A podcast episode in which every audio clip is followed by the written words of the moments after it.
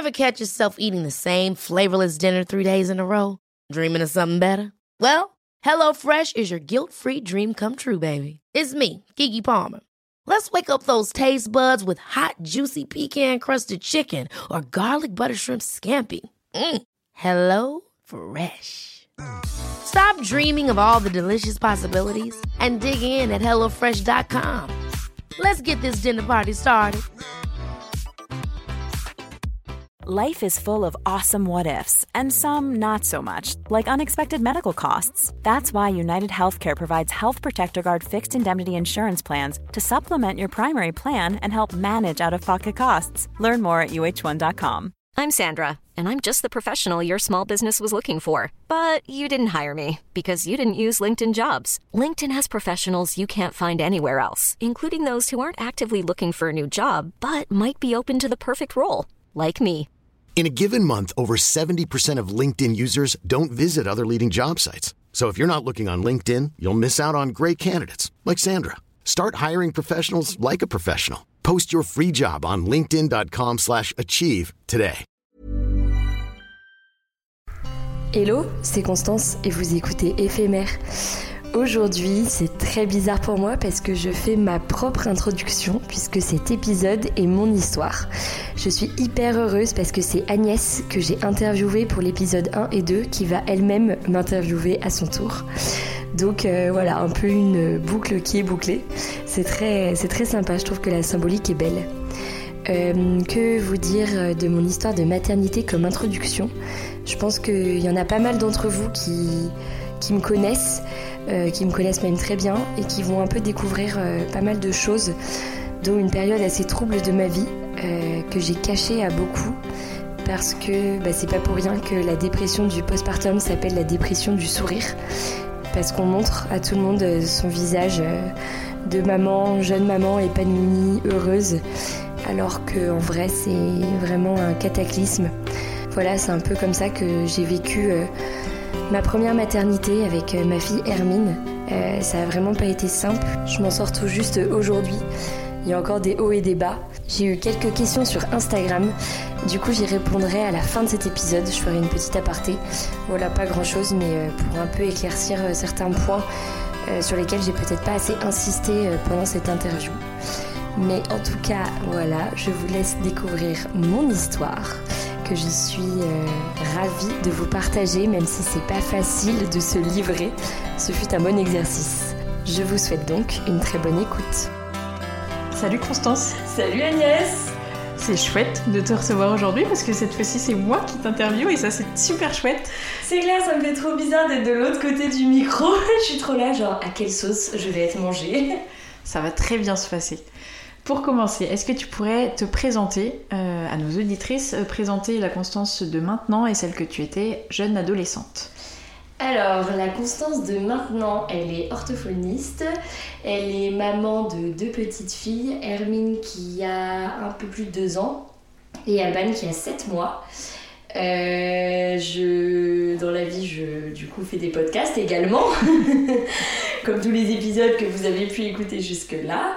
Euh, J'ai également un compte Instagram, Les Paramédicool, avec euh, une très bonne copine. Euh, voilà, on raconte un peu nos anecdotes euh, en tant qu'orthophoniste. On rigole bien. Euh, et voilà, et j'habite à Lorient et c'est hyper chouette. J'ai l'impression d'être en vacances toute l'année. Donc euh, c'est la fête. Et la Constance plus jeune, euh, écoute, elle était hyper rêveuse. Hyper euh, dans ses bouquins, Euh, je me faisais mais défoncer par les parents parce que euh, en plein été, il faisait euh, 37 dehors. Moi j'étais dans ma chambre en train de lire, ça leur faisait péter des plombs. mais Constance, promener avec nous. Moi j'étais là genre non. Je veux juste lire. C'est ça, laissez-moi lire, laissez-moi dans mon monde. J'étais complètement, euh, voilà, j'adorais inventer des histoires et tout. euh. T'en as écrit, non? Ouais. Je m'en souviens. J'en avais même, euh, euh, mais depuis toute petite, j'avais un, un cahier avec j'écrivais des histoires dessus. Enfin, vraiment, euh, mais dès, dès mes 10 ans, je pense. Enfin, voilà. Très, un imaginaire assez développé finalement. Et, et donc voilà, très rêveuse, très aussi amoureuse de l'amour. Voilà, j'étais hyper romantique, hyper fleur bleue. Enfin, voilà. Donc, donc ça, c'était moi. Je, je planais un peu. Mais en même temps, j'étais aussi une bosseuse. J'ai toujours été. Enfin, bonne élève, enfin pas, pas très bonne élève non plus, mais voilà, je bossais quoi. Je, je faisais pas trop d'écart. euh, je... Une enfant sage un peu. Voilà, j'étais très. ouais, franchement, j'étais une enfant sage. Les parents diront que j'ai fait une crise d'ado. Enfin, bon, ma crise d'ado se limite à lire des livres dans ma chambre pendant qu'il faisait 30 dehors, tu Ça vois. va, je fais bien ça comme crise d'ado pour mes filles du coup. Voilà. Et Et est-ce que tu avais déjà euh, une idée de la maternité? Est-ce que voilà, tu avais envie d'avoir des enfants ou ça te passait complètement au-dessus de la tête euh? Alors, moi, euh, c'était un non-sujet parce que c'était une évidence. Parce que euh, on est, je viens d'une famille nombreuse et que toutes les femmes autour de moi euh, sont mamans. Enfin, vraiment. Euh, c'était hyper rare, euh, peut-être la grande-tante euh, du côté de mon père qui était euh, encore célibataire sans enfant à 40 ans. Pour moi, j'étais là, genre, what? Ouais. Ça existe? Enfin, vraiment, Ouais. j'ai découvert genre super tard que Ouais, une femme pouvait ne pas être maman, tu vois. Genre, euh, le truc de. Et toi, tu le concevais pas pour toi, en tout cas. Pas en avoir, c'était pas possible. De ne pas avoir d'enfant Ouais, Ouais. non, j'étais là en fait, c'est évident. Enfin, moi, c'était mon plan de vie. Genre, Ouais. je fais des études, j'ai mon diplôme, je me marie, je fais des gosses. Enfin, c'était ouais, une évidence. Donc, voilà, je savais pas avec qui, mais je le savais. Et du coup, comment as-tu rencontré l'homme de ta vie? Comment L'homme de ma vie, euh, c'était un week-end entre potes. Écoute, euh, je connaissais quasiment personne et franchement, j'y suis allée avec mon frère, on était invités euh, en mode euh, bon, vas-y, on va connaître des gens et tout. Et euh, finalement, euh, j'ai rencontré Émeric à ce moment-là. Euh, oui, parce que dans ma présentation, j'ai oublié de dire, mais euh, T'avais des enfants, mais pas de mari j'ai oublié de dire que j'étais mariée avec Émeric depuis euh, l'été 2019. Ok. Bon, bref, donc je rencontre Émeric qui me fait beaucoup rigoler. euh, on s'entend hyper bien et en fait tout de suite, euh, dès la fin du week-end, on s'envoie plein de messages. Et là, on parle, on parle, on parle, mais vraiment, mais, pff, je pense qu'on s'écrit genre 2000 messages par jour. C'est indécent. Je passe ma vie à lui écrire ma coloc pète des plombs. Mes potes de fac pètent des plombs. euh, vraiment, ils- tout le monde est là, genre, mais arrêtez de vous parler, c'est l'enfer. T'es toute la journée sur ton portable. Et franchement, en plus, on- je sais même pas ce qu'on se disait. Enfin, au bout d'un moment, voilà. Plein de trucs hyper intéressants, Mais sûrement. ça devait sûrement être hyper intéressant, évidemment. Euh, donc voilà, on se parle, on se parle, on se parle. Et, euh, et en fait, on se revoit. du coup, évidemment, je l'invite à Lille pour ma pendouille. Lui m'invite à Paris pour son anniversaire. Enfin, Ok. voilà, on- Lui, il était à Paris, ouais. Ouais, lui était à Paris, Ok. moi j'étais à Lille pour mes études.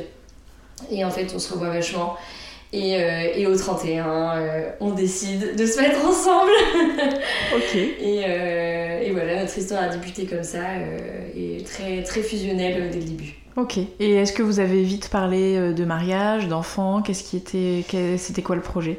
Alors, je sais pas si on en a parlé vite, mais moi, euh, quand on s'est mis ensemble, la meuf à peine flippante, je lui ai dit écoute, euh, moi je me mets pas avec un mec pour rien, donc si on se met ensemble, c'est pour construire un truc. On sait pas Carré. ce que ça sera ce truc, mais euh, je l'avais prévenu quand même avant qu'on s'embrasse.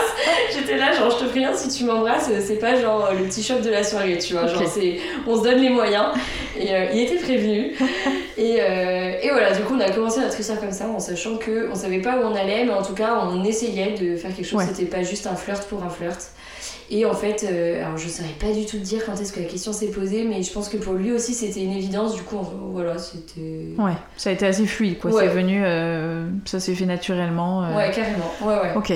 Et du coup, vous êtes rencontrés en quelle année, du coup, à peu près? Donc on s'est rencontrés en octobre 2015. On s'est mis ensemble en- le 1er janvier du coup 2016. Ok. Et on s'est mariés du coup été 2019. Ok. D'accord. Euh, voilà, c'était évidemment le plus beau mariage du monde. Évidemment. évidemment. Et euh, on se marie et on se dit euh, euh, qu'on veut attendre un peu avant, Ouais. avant d'avoir euh, des enfants, peut-être euh, un an ou deux. Et finalement, au bout de six mois de mariage, euh, on était en mode euh, oh punaise, en fait. On est des on a trop envie d'un bébé quoi. Enfin, on avait trop envie de concrétiser Ouais. un peu notre amour. Hmm. Euh, et ce qu'il faut savoir, c'est que moi j'ai des cycles ultra irréguliers depuis très longtemps. D'accord. Euh, j'avais fait pas mal de diagnostics parce que aussi j'avais des règles super douloureuses, donc j'avais tenté l'endométriose, j'avais pas. Ouais. Enfin voilà, j'avais j'avais un peu checké et finalement personne ne trouvait trop rien, donc euh, bon, je, je suis restée là avec mes règles hyper irrégulières. Euh, et finalement, dans les six premiers mois de notre mariage, j'ai eu genre deux fois mes règles parce que Ah oui, voulais, Ah ouais. jamais. Ouais. Euh, donc on se protégeait pas du tout et, euh, et en fait ça venait pas et c'est pas venu pendant bah, 13 mois. euh. Je suis tombée enceinte 13 mois après notre mariage. Mais du coup, petit flip Ouais. de se dire euh, au bout de 10 mois de mariage, ok, on s'est jamais protégé une Ouais. seule fois, je suis jamais tombée enceinte. Mm.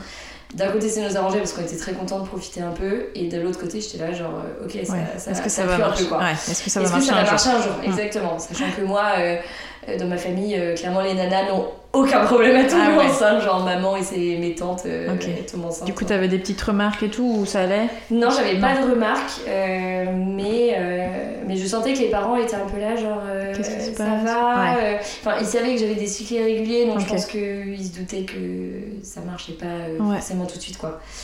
Euh, et en fait, allée voir une gynéco qui m'a donné un médoc pour les ovaires polykystiques, même si elle savait pas vraiment euh, que j'avais ça. D'accord. Elle m'a dit il n'y aura pas d'inconvénients, il n'y aura que des avantages. Euh, donc euh, voilà, euh, prenez ça pendant 6 mois et si au bout de 6 mois vous tombez pas enceinte, revenez vers moi. Et en fait, je prends ce médoc et 4 mois après, j'apprends que je suis enceinte. génial. Donc, gros soulagement. Donc énorme soulagement, franchement la pire annonce de grossesse, genre vraiment, je fais mon test, je sors des chiottes en pleurant, je vais voir Emmerich genre je suis enceinte. Donc tous les deux, mais trop heureux, Emmerich qui n'y croit pas, euh, Ouais, me dit non mais il va faire une prise de sang et tout, donc je vais faire ma petite prise de sang et je suis bel et bien enceinte. Ah, génial. Donc euh, c'est la teuf. Trop bien. Donc, 13 mois après votre mariage. Ouais, exactement, je tombe enceinte. Génial. Euh, et là, pas du tout peur euh, de la fausse couche, enfin vraiment c'est un Ouais. truc qui me... Ah ouais, Ça me traversait pas l'esprit quoi. c'était hyper Et pareil, j'étais un peu en mode, bah, personne dans la famille en a fait. Enfin, Ouais. je sais que maman, en tout cas, jamais. Donc, euh, il n'y a pas de aucune raison. raison. que j'en fasse. Donc, euh, j'étais hyper sereine. Bah, tant mieux, ça fait un, un stress de moins, franchement, Ouais, pendant la grossesse. c'est pas négligeable. Exactement. Donc, euh, voilà. mon médecin traitant faisait aussi suivi gynéco. Donc, nickel chrome. elle me prend en charge. Je suis pas du tout malade. Pas du tout. Juste énorme fatigue le premier Ouais. trimestre. À me coucher à 19h. quand on allait en soirée, je dormais dans le métro. euh, tu vois, le temps d'y aller et de revenir. Euh, vraiment, j'étais au bout de ma vie. Ah au ouais. terme de fatigue, mais vraiment, mais sinon, euh, idyllique. Enfin, D'accord. Début de grossesse nickel. J'ai eu un petit peu des, des petites merdouilles, mais euh, enfin, euh, typiquement euh, des lombalgies, enfin des Ouais. trucs un peu relous comme ça. Mais Physiquement, t'es. Ouais. Physiquement, voilà, j'avais quand même un gros bide, mais, mais sinon, la grossesse en tant que telle se passait hyper bien. Et tu le vivais bien, t'étais contente? Bah, trop Ouais. heureuse, Ouais. j'étais refaite, j'exhibais mon ventre, j'étais trop contente qu'il grossisse. maman qui me disait Oh là là, t'as un énorme ventre, moi j'étais trop fière, genre, et bah ouais C'était une femme enceinte qui s'assume, quoi. Ouais, exactement, j'étais vraiment comme une balle. Ok. Et du coup, la grossesse se passe. La grossesse Et- se passe et je commence un peu à m'intéresser justement à, à tout ce qui est bah, grossesse, accouchement et tout, parce que avant pas du tout. Ouais. euh, Enfin, je regardais ça un peu de loin et l'accouchement me faisait ultra peur. Et en fait, là, une copine, euh, donc j'arrête de bosser, donc j'étais orthophoniste en libéral. Euh, finalement, du coup, j'arrête de, de taffer pour euh, ben, tout simplement mon congé mat. Et là, une copine me dit, mais regarde la maison des maternelles sur YouTube, tu vas apprendre plein de trucs et tout. Et là, je me découvre une passion pour la maternité. Révélation. Ouais, révélation de ouf. Donc, euh, et là, je dégomme leur chaîne, leur chaîne. Je regarde toutes les vidéos possibles et imaginables. Enfin, celles qui m'intéressaient surtout et vachement en lien avec euh, l'accouchement. J'étais à fond. Accouchement, euh, et j'avais besoin, un besoin mais De tout connaître. énorme de tout connaître. Ouais. Je suis très contrôle fric un peu sur ça. Et vraiment, je, je, voilà, je voulais absolument tout savoir, toutes les possibilités. Ça me faisait pas peur. En fait, même si je regardais un peu des histoires horribles, genre euh, de euh, césarienne code rouge, euh, violence obstétricale et tout, et ben ça, me faisait pas peur parce que je me disais c'est arrivé à quelqu'un d'autre, c'est pas forcément que ça va m'arriver, mais je préfère être au courant comme ça. Si jamais je vois qu'il y a un truc qui déconne, je, je, me, je me suis préparée. Je ouais, sais, je saurais gérer. euh, voilà, si je ça saurais arrive, gérer. Ouais. Exactement. Du coup, euh, du coup, voilà, je dégomme leur chaîne, je regarde tout, euh, j'étais comme une ouf. Et, euh, et voilà, à ce moment-là, je connaissais pas encore les podcasts sur la maternité, donc vraiment juste chaîne YouTube à fond. Énorme kiff pour Anna Roy, j'étais là genre, oh là là, message femme de dingue. Enfin, c'est ça, la goddess sur terre de la maternité. Enfin, j'étais comme une balle quoi. Du coup, ça te fait arriver à la- à l'accouchement hyper sereine Ou- Euh, du coup, ouais, hyper sereine. euh, Ouais. Tu vois, euh, trois jours avant mon accouchement, j'étais en train. non, la veille de mon accouchement, j'étais en train de jouer au volet avec des potes, faire des ping-pong, table tournante et tout. Enfin, vraiment le délire quoi. Trop bien. Et en fait, bah, ça n'a pas loupé. Le soir même, je fissure la poche des os. Euh, on va à l'hôpital. Alors évidemment, Emmerich est hyper stressé. Genre, attends, ils nous ont dit qu'il fallait y aller dans les deux heures, sinon risque d'infection. Donc au bout d'une demi-heure, on y était, tu sais. Évidemment. Merci stressant. Et j'avais déjà des contractions. Donc euh, voilà, le travail se mettait en place doucement. J'étais deux semaines avant mon, ma date officielle de terme, donc c'était parfait. Et, euh, et voilà, écoute, ça se met en place. Le début se passe hyper bien. J'arrive à 4. euh, J'étais ouverte à 4. Et en fait, euh, je j'avais pas besoin de la péri parce que vraiment, je j'avais pas si mal que ça. Je Tu me ça allait quoi. Ouais. Et en fait, euh, là, la sage-femme, on fait un monito et la sage-femme me dit bah là, le cœur de votre bébé bat très vite. Euh, voilà, avec euh, comme vous avez percé la poche des os il y a déjà, je sais pas, ça faisait euh, 10 heures. Euh, il s'agirait quand même euh, de faire sortir ce bébé parce qu'on a peur d'une infection. Donc là, on va rompre la poche des os, vraiment définitivement. On va vous mettre sous ocytocine. Donc là, ça va vraiment s'accélérer. Et donc, je me suis dit, bah, vous savez quoi, mettez-moi la péri maintenant. Comme ça, euh, c'est fait. Et je suis tranquille pour le reste parce que j'avais vraiment peur de la péri, de bouger pendant qu'il me mettait Ouais. l'aiguille, tu vois. Et je me suis dit, en fait, si les contractions s'enchaînent et que moi je suis là euh, à pas pouvoir les gérer et que le mec me fout l'aiguille dans le dos, ouais, ce serait merci, vraiment quoi. pas le super combo. Donc, il m'appelle. Enfin, j'appelle euh, l'anesthésiste, il arrive, il me met euh, la péri, première fois raté, ça me fait saigner, donc il me repose la péri, et là je douille vraiment. Autant la première fois quand il m'a enfoncé l'aiguille, j'ai pas trop senti, autant Ouais. la deuxième fois ça m'a fait super mal.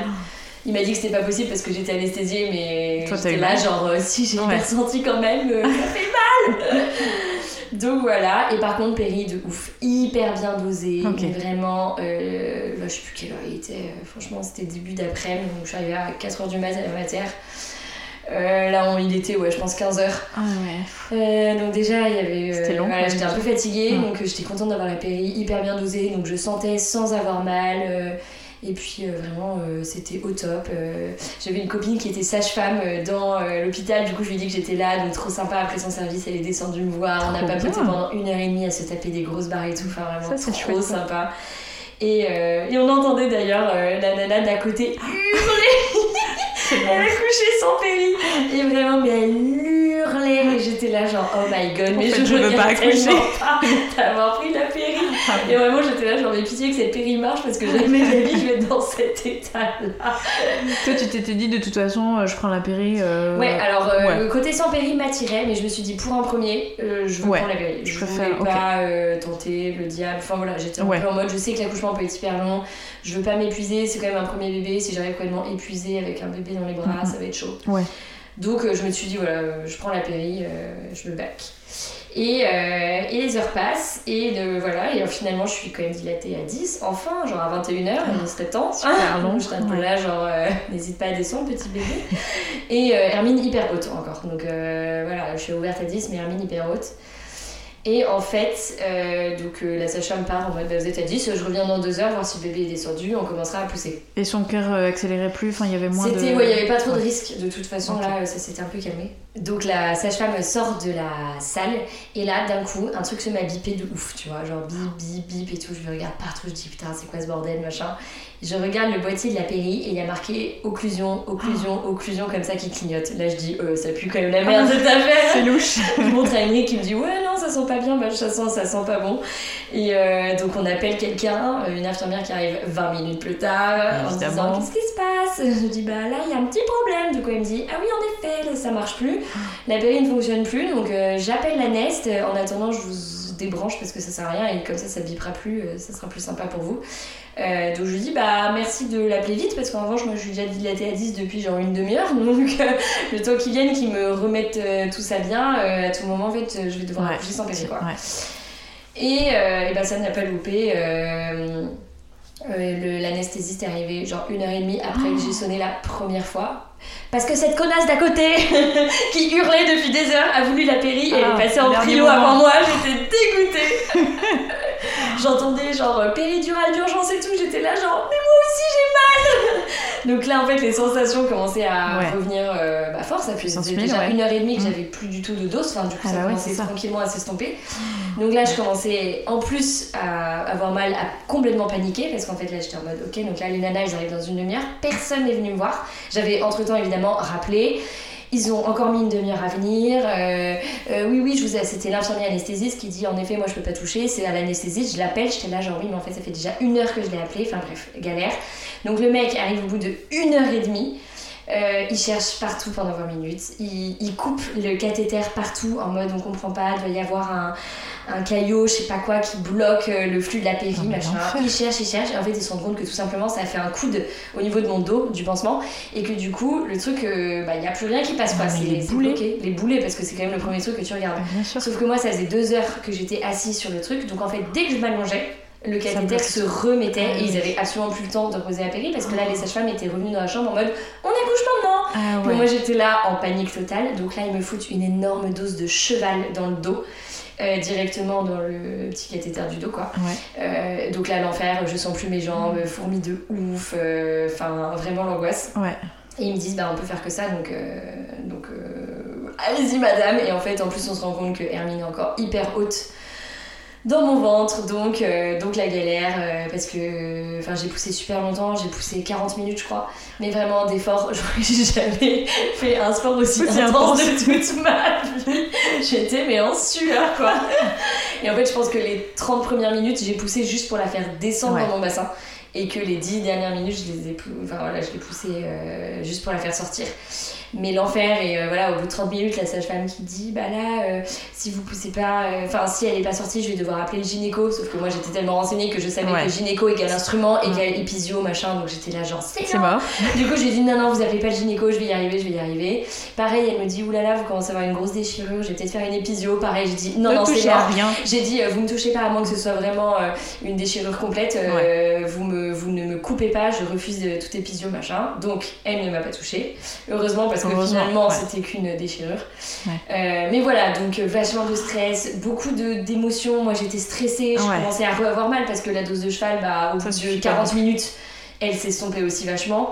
Euh, donc euh, la galère. Euh, finalement, Hermine naît, enfin. Ça y est, elle était là. J'étais fière de moi quand même. Genre, oh putain, ce que j'ai traversé. Ah ouais. Et, et je l'ai contre moi. et là, tout de suite, elle pleure. Elle pleure beaucoup. Et en fait, moi, j'étais euh, au bout de ma vie. Je viens de faire un effort physique de dingue. Ça faisait euh, plusieurs jours que j'en ai pas parce que j'avais enchaîné aussi des nuits de faux travail. Ouais. Plus la nuit complètement blanche que j'ai passée à l'hôpital. euh, plus là, il était euh, 23h45 quand Ouais. elle est née. J'étais au bout de ma vie, épuisée. J'avais très mal parce que là, ça y est, faisait une heure, Ouais, c'était l'enfer. Je sentais tout. J'ai commencé à perdre du sang aussi. bon, c'est que entre guillemets 300 millilitres. Normalement, même, une hémorragie, c'est au bout de 500. Mais voilà, elle commence à me dire Ah, vous commencez à quand même perdre pas mal de sang, on va vous mettre un tampon et tout. Moi, pour le coup, je savais pas ce que c'était. Ouais. Je me suis rendu compte que après, c'était pas du tout un tampon genre euh, de règles, tu Ah vois. ouais. C'est vraiment genre des chiffons entiers qui te foutent dans le vagin Ah et dans l'utérus pour stopper l'hémorragie, Ah tu ouais, vois. ok. Euh, donc Ça, tu l'avais pas entendu dans la maison de Ça, je l'avais pas maternelle entendu dans la maison de maternelle et je l'ai découvert et au début tu vois je sentais pas trop enfin je sentais que ça me faisait mal et j'étais là, genre putain mais c'est quoi ce tampon qu'ils et c'est le lendemain quand elle l'a enlevé en fait ça faisait un peu le truc de magie le truc Encore un foulard. son chapeau et j'étais là genre mais quand est-ce que ça va s'arrêter? Ah ouais. Ah oui, effectivement, ouais. Enfin, voilà donc ils me mettent ça et ils me disent bah on appelle la gynéco parce que vous avez quand même une belle déchirure donc, euh, donc il faut vous recoudre Ouais. Euh, donc la gynéco arrive, euh, là euh, les gynécos comme on les adore, donc pas un euh, bonjour, Pas un bonjour, pas de présentation, ni rien. Ouais. Elle se met entre, entre mes jambes, elle commence à me recoudre et là je fous en sanglots, je sens tout, mais tout. Je... Elle t'a pas fait, du tout réanesthésié pas du tout réanesthésiée. euh, En fait, elle- je pense qu'elle pensait que j'avais la péri, sauf que en fait je l'avais plus du coup depuis, euh, je, sais pas, je sais même Wow. plus, ça faisait une heure, que, au Ouais. minimum, mais minimum de minimum une heure que j'avais plus rien. Enfin que la dose en tout cas euh, s'estompait petit à petit. Et donc un mal de chien. Et en fait j'arrive, en fait j'étais tellement mal dans mon corps que je savais même pas si c'était les points et tout. Et du coup je pleure, je dis que je suis pas bien et personne ne m'écoute, personne me regarde. En attendant ma sage-femme avait dû partir sur un autre accouchement parce que je crois qu'on était genre 9 nanas à accoucher en même temps pour trois Ouais, sages-femmes ça fait beaucoup, ouais. la galère de ouf. Donc, euh, donc je suis toute seule avec les gynécos, Emery qui s'occupe d'Hermine, qui sait pas, il me voit dans un état mais lamentable, euh, il sait pas comment Ouais, gérer non plus, il hyper était pas préparé à ça. Euh, et puis en plus, voilà, la figure du médecin, blouse blanche qui me dit bon bah il y a pas de raison que. Il sait, elle sait, donc on Elle sait rien, que voilà, on dit rien, on s'occupe d'Hermine. Ouais. Euh, Est-ce que toi t'as essayé de dire mais j'ai hyper mal Ouais, ah, je disais, je chose disais Ouais. j'ai mal, j'ai mal, j'ai mal, j'ai mal, et personne ne m'écoutait vraiment le sentiment de. euh, D'être toute seule, quoi. toute seule, vraiment euh, l'abandon total, quoi. Et finalement, la sage-femme revient, me voit dans un état mais pitoyable. Mais je pense que ça faisait. euh, Ah oui, et surtout qu'à un moment, j'ai demandé à la gynéco euh, c'est bientôt fini Et elle me dit ah bah là, non. hein. Et j'étais là, genre. Super, merci Ok, madame. qu'est-ce qui se passe en fait? Enfin, Ça faisait déjà 20 minutes qu'elle était en train de me Ouais. recoudre. J'étais là, genre, attends, 20 minutes pour faire 3 points. Enfin, hein. et en fait, elle me dit, donc la sage-femme revient, elle me dit, il faudrait peut-être la réanesthésier, euh, faire une petite anesthésie locale. Elle a- J'ai l'impression que quand même euh, la dame a très mal, tu vois. Et là, la gynéco fait oh là là et tout. Elle me fait une anesthésie locale et à partir de ce moment-là, et ben nickel, je Bah n'avais oui, plus mal, comme de par hasard. Donc elle finit les points et en fait à la fin elle m'explique donc je pense qu'elle m'a recousu facilement trois quarts d'heure vraiment. Oh, c'était l'enfer. Émeric a eu le temps de donner le premier bib euh, de faire Ah le ouais, premier pot et tout. Ah ouais, Ah non, ouais, non, ouais. c'était vraiment vraiment Super très long. bon. et, euh, et en fait elle m'explique après on m'a recousu que j'avais un périnée friable donc à chaque fois qu'elle me faisait un point de suture il sautait et déchirait encore plus la peau. Du coup elle avait dû euh, refaire tous les points, coudre les points entre eux, enfin vraiment le carnage total. D'accord. Total. Donc moi, Donc tu devais avoir j'avais à ce moment-là la- l'anesthésie locale, donc Ouais. j'avais plus mal. Mais alors après, la douleur s'est réveillée, c'était l'enfer. Enfin, voilà. Donc euh, c'est fini, tout le monde nous laisse tranquille. Je découvre un peu ma fille. euh, Et est-ce que tu réussis un peu à lâcher prise, à te dire ok je profite du moment, euh, bah, elle est là Je la regarde un peu et je suis là genre euh, ah ouais c'est mon bébé, mais euh, pas de grosse connexion tout de suite. Ouais, pas de oh waouh c'est Non. incroyable, je l'aime En fait, j'étais d'amour. euh, j'étais ouais. tellement mal, j'étais tellement mal, tellement fatiguée qu'en fait j'étais là, genre juste euh, foutez-moi la quoi. tranquille. Ouais, laissez-moi tranquille. J'étais trop heureuse, je la regardais, j'étais là, genre qu'est-ce qu'elle est belle, mais, euh, mais pas sur moi, pas de peau à peau, euh, laissez-moi tranquille, euh, Ouais. laissez-moi mon corps quoi. J'ai trop mal, euh, Ouais, exactement. Euh, on monte en chambre, la première nuit se passe et en fait, euh, hyper rapidement, Hermine s'avère être un bébé très compliqué qui dort peu, qui hurle dès qu'elle est réveillée. Elle commence à hurler alors qu'elle a même pas encore ouvert ses yeux. Enfin, c'est Ouais. vraiment très difficile. Les biberons, euh, ils durent des heures et des heures et des heures. Euh, Enfin, c'est un peu l'enfer. Donc moi, je dors pas de la nuit, j'ai super mal. Euh, mon mari, lui, s'est jamais occupé encore de petit bébé, donc et, et moi, en fait, j'ai- pas du tout le recul de me dire, bah non, Constance, euh, t'es pas bien, euh, tu te Ouais. reposes, euh, euh, tant pis, ton mec va gérer, tu vois, genre il va apprendre sur le tas, c'est Oui pas grave. clair. Non, à ce moment-là, en plus, je suis là, genre, bah ça y est, euh, je suis responsable d'un petit tel, donc c'est à moi de me lever. Donc je me lève, j'ai un mal de chien, je m'occupe d'elle, je lui donne, je lui change la couche, je lui donne le bip. Enfin, j'avais vraiment tellement mal, j'étais tellement pas bien. Et. euh, Est-ce que tu avais pensé à l'allaitement ou vu les Ah oui, non, l'allaitement, euh, euh, non, je voulais pas du tout.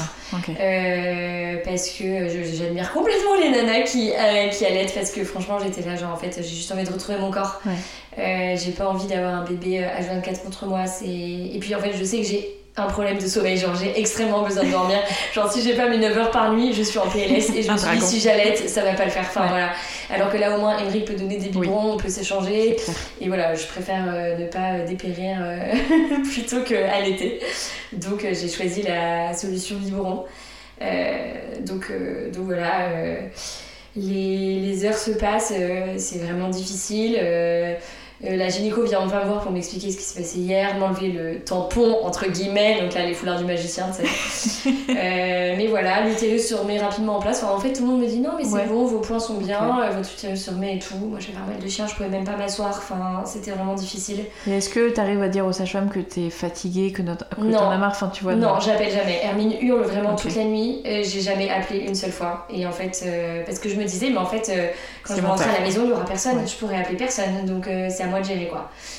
Donc euh, là, euh, pff, je pense que j'ai pas dormi les trois nuits à la mater. Donc euh, ça faisait quatre nuits que je faisais que des nuits blanches. J'avais dû dormir une heure par-ci, une heure par-là. Et Emmerich restait avec toi tout le temps euh, et Emmerich, est resté le- la première nuit. Puis en fait, vu comment c'était cata, je lui ai dit écoute, rentre à la maison, toi tu te reposes parce que quand je reviens, c'est toi qui prends le relais quoi. Mm. Donc lui rentre le- la nuit. Euh, moi je reste avec Hermine, c'est vraiment l'angoisse. Il revient le matin à 8h, moi je suis mais au bout de ma vie, vraiment. Je n'en peux plus de, douleur, de, fatigue, de tout. On finit par rentrer à la maison et là franchement c'est complètement cauchemardesque. Euh, Hermine fait que pleurer, euh, moi euh, j'ai encore mal, mais partout. La sage-femme vient me voir, elle n'est pas la première fois, mais la deuxième fois, donc au bout de 10 jours. Et, euh, et là, je lui ai dit, genre, euh, en fait, là, si vous m'enlevez pas les points euh, au périnée, je me les enlève toute seule, tellement j'avais Ah ouais, ça mal te de super mal. Mais vraiment, on m'avait dit, vous allez voir, dans 3-4 jours, il n'y aura plus rien. Et tu parles 10 jours après, moi, je... mais j'avais tellement mal. Mais c'était mal fait ou est-ce Et que du coup, ouais, et en fait, la, du coup, la sage-femme m'a dit, euh, je vais vous les enlever, je vais vous les enlever. Et elle m'a dit, au bout des jours, de toute façon, c'est censé être Ouais, cicatrisé, donc il n'y a ouais. plus trop besoin des points. Elle m'a dit, mais en fait, ils sont censés tomber tout seuls. Et en fait, elle a regardé mon périnée, et en fait, les points avaient tellement été recousus entre eux qu'en fait, ça faisait un paquet de points, et en fait, rien n'était tombé. ouais. Enfin, c'était complètement, ça m'avait opprimé le périnée. Donc elle me les enlève tous euh, à l'extérieur parce que j'en avais eu également à l'intérieur mais je sais pas j'avais dû avoir plus de 10 points enfin c'était un truc de fou quoi. Ok, ouais. Euh, donc, euh, donc voilà, euh, ça, va, ça va mieux quand même, mais j'ai encore assez mal pendant facilement deux semaines. Donc un mois après l'accouchement, j'ai enfin plus de douleur au périnée, magnifique. Hermine, ça continue à être vraiment, ouais. vraiment hyper difficile. Emmerich reprend le travail au bout de deux semaines. Euh, du coup, il me laisse toute seule à l'appart. Et en fait, euh, la journée, je pense que j'ai pleuré genre 14 fois. Enfin, vraiment, je n'en pouvais plus. Le soir, il rentre et je lui dis Ok, euh, j'appelle maman et on va chez eux parce qu'en fait, ils ont une maison à 20 minutes en voiture euh, de notre appart, une grande maison avec euh, un jardin et tout. Il faisait beau donc j'ai dit Vas-y, on se casse en fait. Moi, je peux pas de cet appart, je peux pas, je, je dépéris vraiment, rester je me sens très très mal. avec Hermine, ouais. Donc j'appelle maman, on débarque à 22h chez eux. Euh, et, euh, et voilà, j'ai besoin de me faire un peu chouchouter aussi. Et les parents qui me voient dans un état déplorable, qui me disent Ok, euh, on prend Hermine les trois prochaines nuits, on fait toutes les nuits, vous vous reposez. Génial. Donc, le Merci les bonheur, parents. Ah, les- ouais. Merci les parents. Donc la première nuit, évidemment, je me réveille euh, toutes les 3 heures Ouais, en mode le biberon, le biberon. et, euh, et voilà, et en fait, deuxième nuit, je dors comme un bébé, troisième nuit aussi, donc euh, trop cool. Mais le lien avec Hermine est hyper dur. Bah, comme en fait, elle me, elle me fatigue vraiment. Enfin, j'ai- j'ai mal partout. Euh, et je suis ultra fatiguée parce qu'elle fait que hurler. Euh, sachant qu'elle euh, n'a pas de- elle semble pas avoir de reflux enfin tu sais j'en parle au Ouais. pédiatre il me dit bah non euh, je sais pas quoi en fait elle semble comme si elle avait tout le temps la dalle parce que ses biberons duraient une heure sauf que l'heure d'après elle avait déjà encore faim et elle hurlait sauf qu'on nous avait dit bah pas de biberon avant euh, enfin attendre Ah 3 oui, heures ouais. minimum. Et en fait au bout de 2 heures elle avait refaim. Donc pendant une heure il fallait aller la promener l'avoir dans les bras et tout pour ne pas qu'elle hurle et elle hurlait quand même. Enfin bref c'était vraiment très compliqué. Et donc là je commence à nourrir un énorme ressentiment euh, vis-à-vis d'elle et en fait, je me dis, mais en fait, tout ça, c'est de ta faute, Hermine. Euh, Tout ça, c'est de ta faute. C'est de ta faute parce que t'avais une grosse tête et du coup, tu m'as éclaté le périnée. Euh, c'est de ta faute, toutes ces douleurs. C'est de ta faute euh, si je suis si fatiguée que ça parce que si t'étais un bébé tranquille, bah, je pourrais dormir. Euh, Et ça, tu lui dis, tu le dis à Emmerich non, je le dis pas, mais je le- dis à Emmerich. Je lui dis en fait, mais qu'est-ce que j'ai fait pour mériter ça? En fait, on était tellement contents d'avoir ce bébé, et en fait, là, c'est en train Ouais. de me détruire, vraiment, de me détruire. Euh, même, je dis à Emmerich, en fait, là, une nuit, je lui dis, mais en fait, là, j'ai envie d'aller dans la forêt, de la laisser et, et de revenir à la maison. Enfin, vraiment, j'étais mais tellement pas bien. À bout. J'étais vraiment à bout. Euh, mais en faisant bonne figure, sauf auprès de mes parents qui voient. Qui ont de toute façon, j'habite chez eux, donc euh, bon, ils voient rapidement que je pleure euh, pff, 25 fois par jour. Est-ce Euh, que eux, ils te proposent de. Enfin, alors du coup, bah, la semaine, ils bossent tous les deux, donc ils peuvent Ok. pas prendre Hermine, mais à chaque fois le week-end, ils me disent bah laisse-la nous, machin. Donc moi, ni une ni deux, je la laisse. Et en fait, euh, j'ai t'as pas envie en fait de tellement de fatigue, de retard, que je, même si je dors deux nuits d'affilée, euh, enfin laisse tomber, je. C'est pas suffisant. Non, non, mais je sais même pas combien j'ai eu de nuit blanche, mais je sais pas, je veux même pas te dire. Donc vraiment l'angoisse. Euh, et en fait, donc j'accouche, elle est née mi-mai, donc là tu vois, je suis chez mes parents quasiment tout le mois de juin. Et en fait, les grandes vacances arrivent. Euh, du coup, il fait beau, on revoit des potes. Moi, ça me fait tellement du bien de voir des copains. Vraiment, euh, pendant trois semaines, euh, j'étais tellement fatiguée qu'on pouvait pas en voir. Et en fait, trois semaines après, évidemment, j'étais éclatée. Mais j'ai dit à Emmerich, en fait, j'ai besoin. J'ai besoin de Ouais, ouais, sortir, de j'ai besoin de voir des potes. Mm. Donc là, on commence à ressortir et tout. Ça me fait un bien de fou. euh, même si au niveau de la fatigue, du coup, c'est encore pire. Mais, euh, mais ça me fait vraiment du bien. Ouais, Moralement, ça te ça, me fait change, du bien, ça me change. Mais en revanche, je vois des copains qui ont aussi des bébés. Euh, euh, trois ou quatre mois avant moi et des bébés mais j'étais là genre en fait moi j'ai pas la même enfin Ouais, c'est pas normal la quoi. nuit. Ouais. Euh, les autres, ils ont des bébés qui gazouillent, qui disent rien, qui boivent leur, qui boivent leur biberon en un quart d'heure. La mienne, elle met une heure et demie, elle hurle euh, matin, midi, soir, euh, enfin tout le temps, tout le temps, tout le temps. J'ai jamais connu avec Hermine un bébé éveillé, Sans tranquille. pleurer. Ça n'existait pas. Mais est-ce les que- six premiers mois de sa vie, vraiment. Est-ce que tu essaies d'aller revoir un médecin, de prendre des conseils à droite à Euh, gauche je euh, de vois mon médecin, je lui parle de ces hurlements, on essaye de changer de lait. Euh, ça, j'ai l'impression que ça va un peu mieux, mais ça va un peu mieux au niveau des biberons. Elle se tord pas après les biberons, mais euh, il y a toujours ce moment de, elle ouvre les yeux, elle hurle. Voilà. Elle se tortillait quand même avant ses biberons. Euh, ouais, après euh, au bout de deux semaines de vie, elle commence à se tortiller. On est tout de suite passé au lait épaissi. Ouais. Et là, ça allait beaucoup mieux. mieux. Donc, enfin, clairement, c'était pas ça. Le médecin m'a dit, bah non, ça me fait pas penser à un reflux. Enfin, c'était, c'était très bizarre. C'est ça se trouve, c'était un reflux que on n'a jamais Ouais. vraiment diagnostiqué, tu vois, mais vraiment l'angoisse. Donc euh, voilà, les journées euh, se passent, l'été se passe. En plus, on bouge vachement. On avait plein de trucs de prévu l'été. Euh, parce que moi je m'étais dit un petit bébé bah ça dort donc euh, on sera en forme donc on avait prévu mais des semaines de potes des semaines de famille des mariages dans tous les sens enfin l'angoisse j'étais vraiment éclatée et euh, moi je montrais mon meilleur visage évidemment oh là là tu dois tellement être contente elle est tellement mignonne oui oui oui Ouais, tu t'autorises pas à dire que Je t'en peux plus. m'autorise pas à dire que j'en peux plus. Quand même, euh, nos, nos vacances de potes, euh, nos potes voient bien qu'elle pleure énormément et que moi je suis un peu à bout. Euh, voilà, et puis euh, finalement, euh, moi j'attends qu'une chose, c'est qu'elle rentre à la crèche. Euh, vraiment, j'étais là en fait, j'ai qu'une envie, c'est de reprendre le travail. Parce que t'étais censée reprendre le travail du coup Euh, en septembre. ouais, en septembre, donc elle aurait eu, elle a trois mois et demi. Donc je me dis, c'est voilà, j'avais une place dans une crèche privée, donc let's go. je reprends le boulot. J'étais mais tellement rassurée. En fait, je me suis dit, je reprends le boulot, ça va aller mieux. Euh, voilà, j'aurais plus à supporter ses pleurs toute la journée. Euh, au moins, je serai au boulot la journée, et je serai contente de la retrouver le soir. Ouais. Et en fait, euh, assez rapidement, je me rends compte que non, ça va toujours pas bien. Euh, les vacances arrivent, je me dis ah c'est bon, c'est les vacances, ça va aller mieux, euh, machin. Les vacances se passent, ça va pas mieux. Enfin voilà, et enchaînement de trucs, de, je me dis elle va grandir, ça va mieux se passer, euh, ça va toujours pas. Et en fait, et en fait j'ai toujours cet énorme ressentiment contre elle. j'ai toujours, elle reste un bébé qui est hyper difficile. Euh, elle est, et en même temps, elle est hyper vive, elle est super vive. euh, elle, euh, elle se retourne à 3 mois. elle, elle fait, quand, elle est, quand elle fait des sourires, elle fait des énormes smiles, elle se marre. Par contre, quand elle pleure, c'est pas des petits pleurs, c'est vraiment mais des hurlements.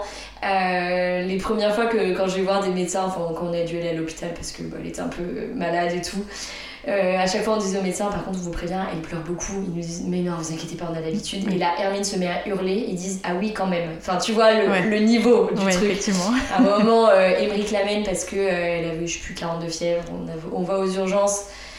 Et là, euh, il lui remet son finalement euh, bronchiolite, enfin bon, euh, truc de base, quoi, la classique. Ils disent bon bah voilà, rentrez chez vous. Euh, Émeric essaye de remettre le manteau d'Hermine qui se met à hurler. Et là, tout le service débarque dans le couloir en mode mais qu'est-ce qui se passe? On est en train d'arracher la tête d'un enfant. Ah non, non, Émeric il C'est était là, genre en fait, j'essaie de lui remettre son manteau, elle veut pas. Elle avait 7 mois quoi. Enfin, voilà. Tout était comme ça, mais tout, tout, tout, tout, tout. Donc euh, vraiment difficile. Et euh, Est-ce qu'elle dormait déjà mieux ou elle dormait, alors pour Ok. le coup, euh, les nuits, euh, dès qu'elle est rentrée à la crèche, elle a, elle a dormi 12 heures la nuit. Donc la nuit n'était pas un sujet. déjà. En revanche, la journée, elle dormait 10 minutes. Voilà, donc à la crèche, à la maison. Elle faisait aucune sieste. Et en fait, quand elle s'endormait, je savais pas si c'était pour 10 secondes ou si c'était pour 2 heures. C'était vraiment le jackpot, tu vois, genre la loterie. Complètement la loterie. Donc épuisant nerveusement en plus. Épuisant, épuisant.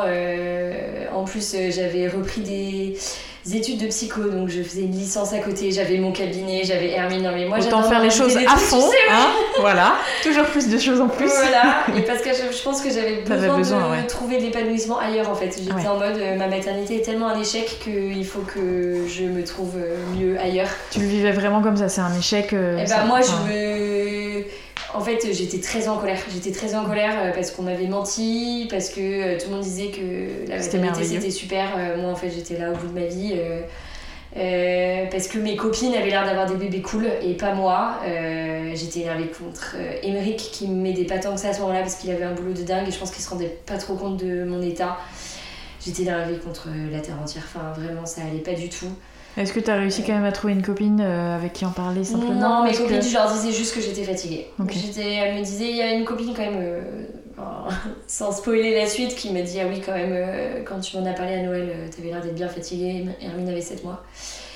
Et bizarrement, quand même, en fait, on avait prévu avec Emmerich d'avoir deux bébés rapprochés. C'était notre plan. On Ok. s'était dit une paire, ils jouent ensemble, ils nous emmerdent pas. C'était le but, tu vois. Et donc, en fait, au bout de. En fait, Hermine faisait ses nuits quand même. Donc, j'étais. En fait, j'étais reposée, je pense, physiquement, mais pas nerveusement. Et en fait, euh, sauf que mes cycles, c'est encore du grand n'importe quoi. Ah ouais, c'est Euh, après la vraiment du grand n'importe quoi. C'est reparti euh, pendant trois mois, j'ai pas mes règles, puis deux mois. Enfin, vraiment euh, Ouais, n'importe quoi. Et à un moment énorme, euh, pas coup de flip finalement, mais euh, je pensais être enceinte parce que d'un coup, hyper essoufflée. Non, mais la mamie, tu sais, je me sentais hyper essoufflée. En fait, non, j'étais pas enceinte, c'était juste que je- vieille. je- Juste que je suis vieille. L'angoisse. Donc, euh, donc je me dis, bah non et tout. Et en fait, faire ce test de grossesse négatif avec les mecs, on se dit, En bah, en fait, pourquoi pas euh, pourquoi pas, tu vois. Alors on est épuisé, mais tant qu'on est épuisé, autant être épuisé jusqu'au Ouais, bout. autant grouper. Voilà, et donc, mais on se dit, mais je lui dis, par contre, euh, moi je reprends pas tout de suite euh, les médocs. Enfin voilà, j'ai dit, on laisse faire. Si ça vient, ça vient. Si ça vient pas, moi je me sens pas prête en revanche de vraiment causer la chose. Si, la- si le bébé vient naturellement, Tant très mieux, bien. Par contre, moi je reprendrai pas les médocs pour ça. Donc voilà, donc j'ai dit, euh, voilà, si le bébé doit venir, et ben il viendra naturellement. Et le cycle d'après, écoute, première Bingo. fois en euh, 20 ans que je repère mon ovulation. Je le dis à Emery, je lui dis, attends mec, euh, c'est chaud là. Enfin, genre, euh, je sais pour la première fois de ma vie que là j'ovule. Et il me dit, non, mais c'est bon, t'inquiète, ça marche jamais naturellement et tout, vas-y. Tranquille, le gars. Le gars plus tard, elle bonne arrive. Et donc je tombe bien enceinte. Et en fait euh, je le sais mais dix jours après, euh, maman, j'étais du coup chez mes parents en vacances, maman vient me faire un bisou le matin. Et là son odeur de parfum me donne envie de gerber. Enfin vraiment j'étais là genre ok c'est bon je suis enceinte. Mais immédiatement je l'ai su. Pareil euh, après euh, donc là mes od- les odeurs un truc de ouf donc euh, Alors que ça te- l'avait pas trop fait, non si, pour, Hermine, euh, c'est ah, les odeurs. Ouais, ouais, les odeurs aussi. Et en fait, du coup, là, même symptôme. Et je, comme je savais que Ouais. j'avais ovulé euh, C'était sûr. 10 jours avant, j'étais là, genre, en fait, j'ai même pas besoin de faire de test. Je sais que je suis enceinte. Je le garde pour moi. Euh, on rentre à Paris euh, parce que les vacances sont finies. Euh, je fais quand même le test toute seule. Il est positif. Je fais ma prise de sang taux de ouf. Euh, et du coup, je la prépare pour Emmerich. Euh, Je vais lui acheter une petite enveloppe euh, avec une petite carte marquée Hey Little One dessus. Et, et en fait, il me prenait le soir en rentrant du boulot pour aller à un dîner avec des potes. Et du coup, dans la voiture, je lui donne la petite enveloppe et tout. Et là, il comprend tout de suite. Il dit Mais non Et vraiment, sur le moment, trop content. Trop heureux. On était vraiment trop contents. On va au dîner, on se regarde, on fait en mode Hey, hey, hey. On a petit secret. On a un secret à nous. Donc euh, voilà, hyper heureux. Et en fait, euh, les jours vont passer et moi je déchante. Je déchante de ouf en fait. Et je me dis, mais en fait, comment je vais faire? Je suis complètement dans la merde. Enfin, en fait, je, je me reprends la claque euh, d'Hermine qui m'épuise vraiment.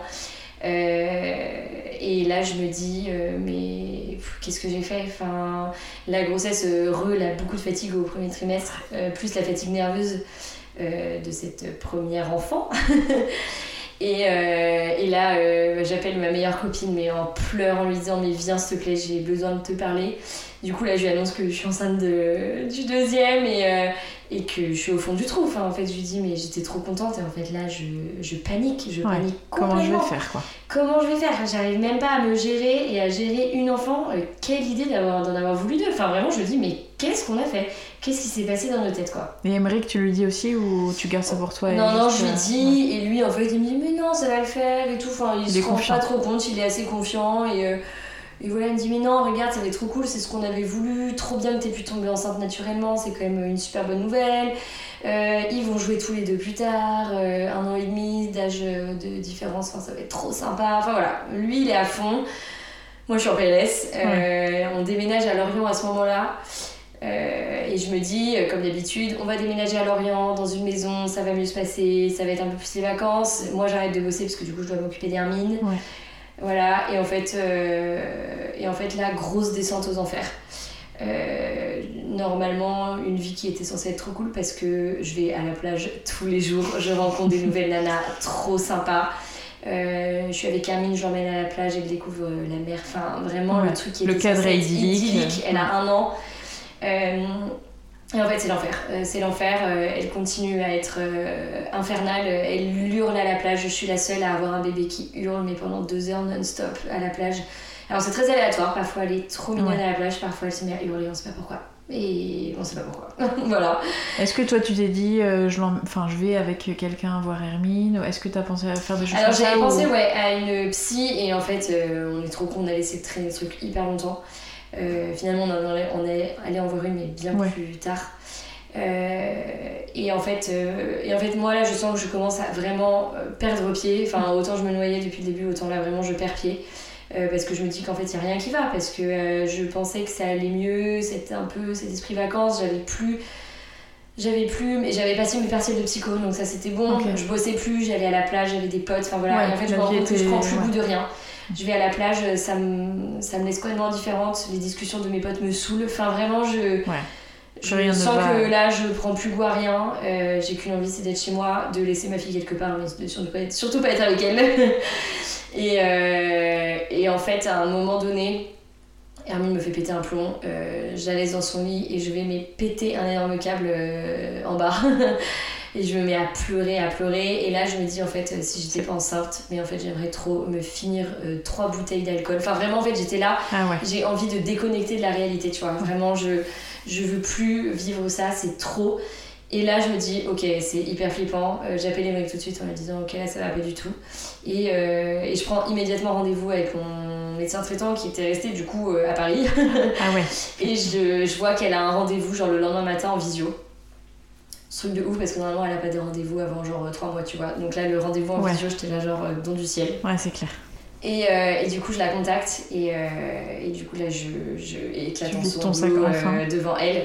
Et en fait, elle était trop désolée parce qu'elle me suivait aussi après euh, mon accouchement et elle m'a dit Mais j'ai rien vu venir. Enfin, vous gardiez tellement la face euh, mm. devant tout le monde, euh, devant moi, j'ai jamais vu qu'il y avait un problème.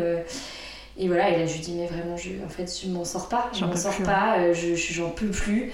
Je j'arrive pas du tout à créer lien avec ma fille. Alors.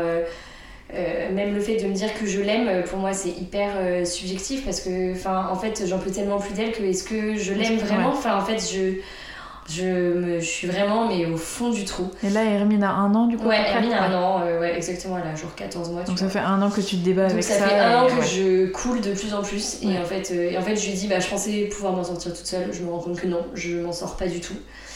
Euh, donc là, on était début juillet. et là, du coup, elle me met sous antidépresseur. Elle me dit d'aller voir une psy. J'en parle du coup avec ma sage qui me suivait à Lorient pour Alban. Elle-même me trop sympa. Enfin, en fait, euh, là, une chaîne de ouf se met en marche avec euh, mon médecin traitant qui appelle ma sage-femme. Ah, Toutes les deux parlent euh, de mon cas. Elles appellent l'hôpital de Lorient en disant elle, il lui faut absolument une consulte psy. du coup, je suis aussi reçue par la psy de l'hôpital de Lorient. Enfin voilà, après par contre, les médocs, c'est vrai que ça met du temps à agir. Donc l'été était quand même assez compliqué. C'était très compliqué entre Amérique et moi. C'était très compliqué avec Hermine encore. Moi j'étais en bad, mais total.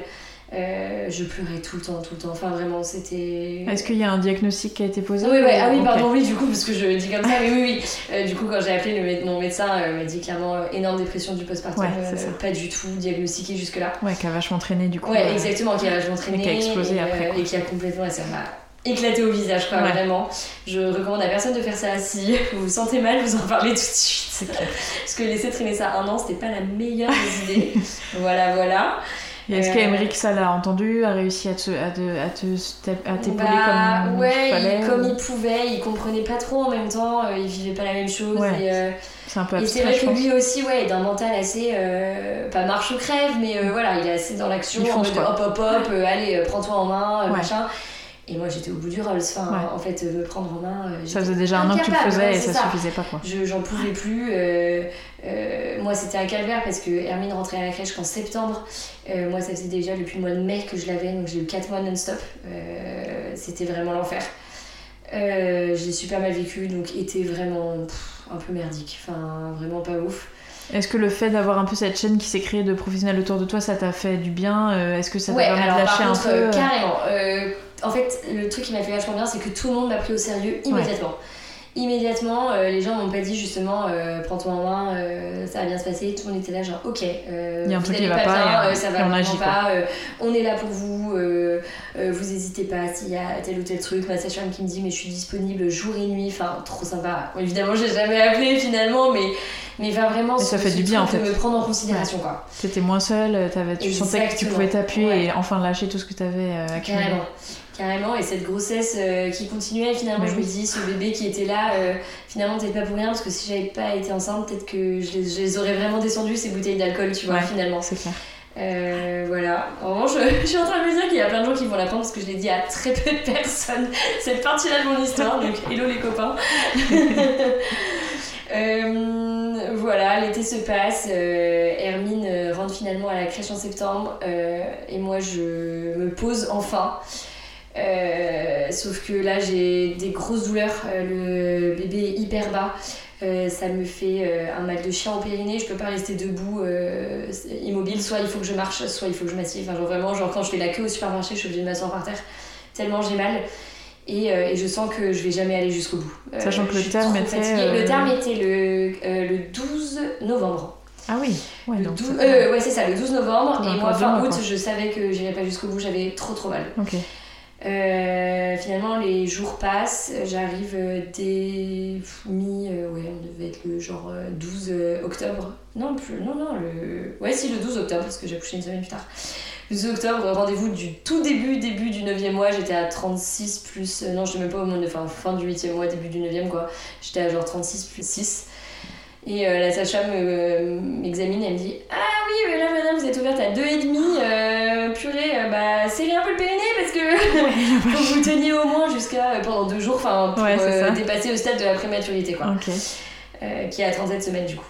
Et, euh, et j'avais, je lui dis, ah bah oui, ça m'arrange parce qu'en plus, moi je vais- j'ai un week-end, j'ai deux super copines qui viennent me voir euh, ce week-end à Lorient. Il faut, que, faut pas que j'accouche à ce moment-là, j'aurais trop le seum, tu vois. C'est pas le moment du tout. Et du coup, euh, je fais un pacte avec mon bébé, je lui dis, ok, t'as le droit de sortir après, mais pas euh, pendant le week-end. Donc je fais mon week-end entre potes. Et le lundi soir, euh, contraction. Euh, contraction toute la night, euh, voilà. Donc, euh, Ouais, tu sentais que c'était j'étais à maintenant. 37 plus 3, tu vois, donc, euh, bon. vraiment. euh, Ça pouvait être je maintenant. pense que mon corps a tenu vraiment jusqu'à ce que- Jusqu'au bout. jusqu'au bout et là possible. il pouvait plus. Donc j'arrive à la mater de Lorient, On- une copine vient dormir à la maison pour garder Hermine. Avec Emma qu'on part à la mater, encore en pleine nuit évidemment, moi j'adore, donc il était genre 3h du mat. Et t'étais Euh, sereine euh, Comment tu l'appréhendais Hyper sereine, hyper sereine. euh, et ouais, bizarrement j'étais trop contente de rencontrer ce deuxième bébé. Euh, Est-ce que t'étais encore sous, sous traitement Ouais, ou- j'étais encore sous traitement, ouais ouais.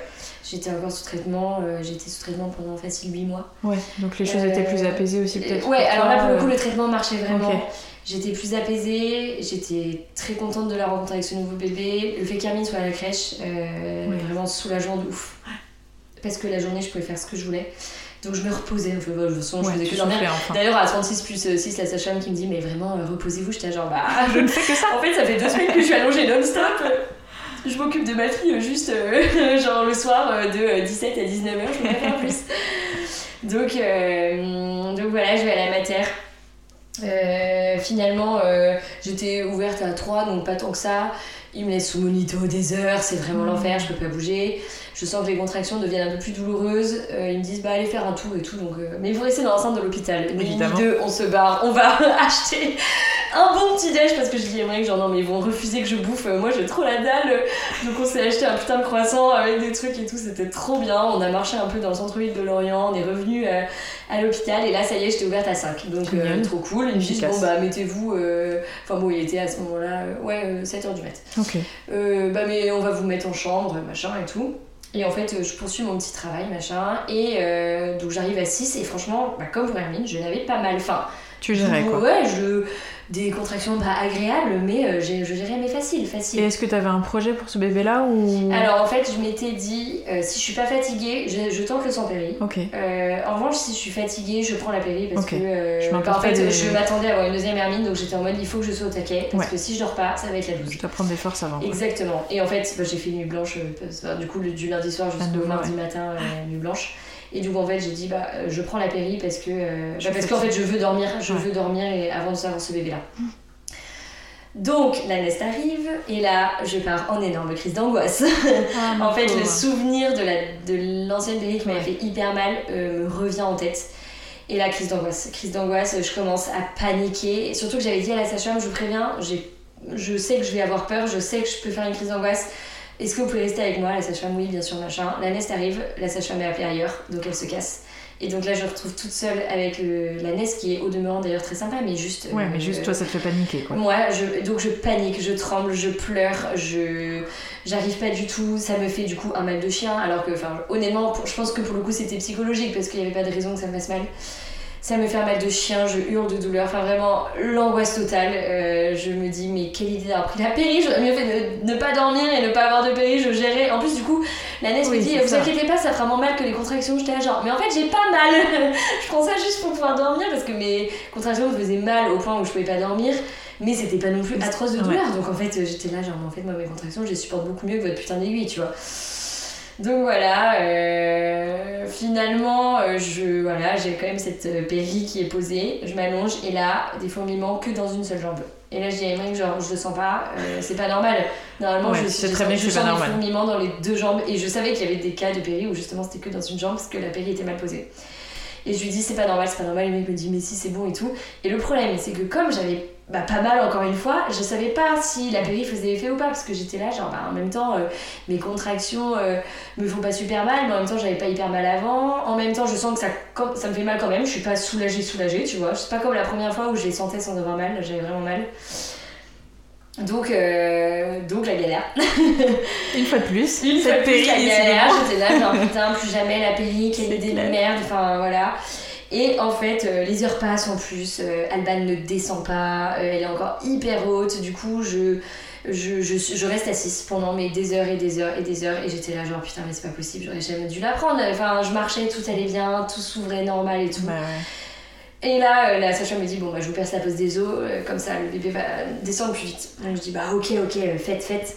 Et là, elle me perce la poche des os, et là, mais inondation. Mais vraiment, je sais pas combien de litres de liquide amniotique j'avais. Mais même la sage-femme était dépassée par les événements. Elle avait sa bassine qui s'était remplie, elle la changeait, j'avais mes repas à la salle. L'inondation. Ah putain, mais l'inondation quoi. Je pense qu'ils sont pas assez préparés à chaque fois que j'ai perdu les os, c'est vraiment l'inondation. Donc, donc je l'appelle mais vraiment toutes les. À chaque fois que j'ai une contraction, en fait, je perds mais des litres de liquide amniotique. Donc je l'appelle vraiment toutes les 10 secondes. Genre, excusez-moi, est-ce qu'on peut me rechanger? Je suis vraiment. Et à chaque fois, je lui dis, euh, je sais pas si je me suis mis pipi ou si c'est liquide amniotique, je suis trop désolée. Moi, fois, L'angoisse. c'était liquide amniotique, heureusement. Mais vraiment, euh, l'angoisse totale. Et sauf que, une demi-heure après, euh, ça y est, énorme violente contraction. Je hurle de douleur, mais vraiment, je, je m'y attendais pas du tout en fait. D'un coup, c'est venu, mais foudroiement de mon corps. Je ne comprends pas ce qui se passe. Ça me fait mal de chien, évidemment je sens tout, hein, voilà. Euh, Ouais, je m'étais doutée, la péri ne marche absolument pas, et elle marche, elle marche même pas parce que parfois ça peut être genre que le- la moitié du ventre. Non, là moi c'est vraiment à partir euh, du, du haut de la cuisse euh, gauche. Ah, mais vraiment le périnée, je sens mais tout, tout, tout.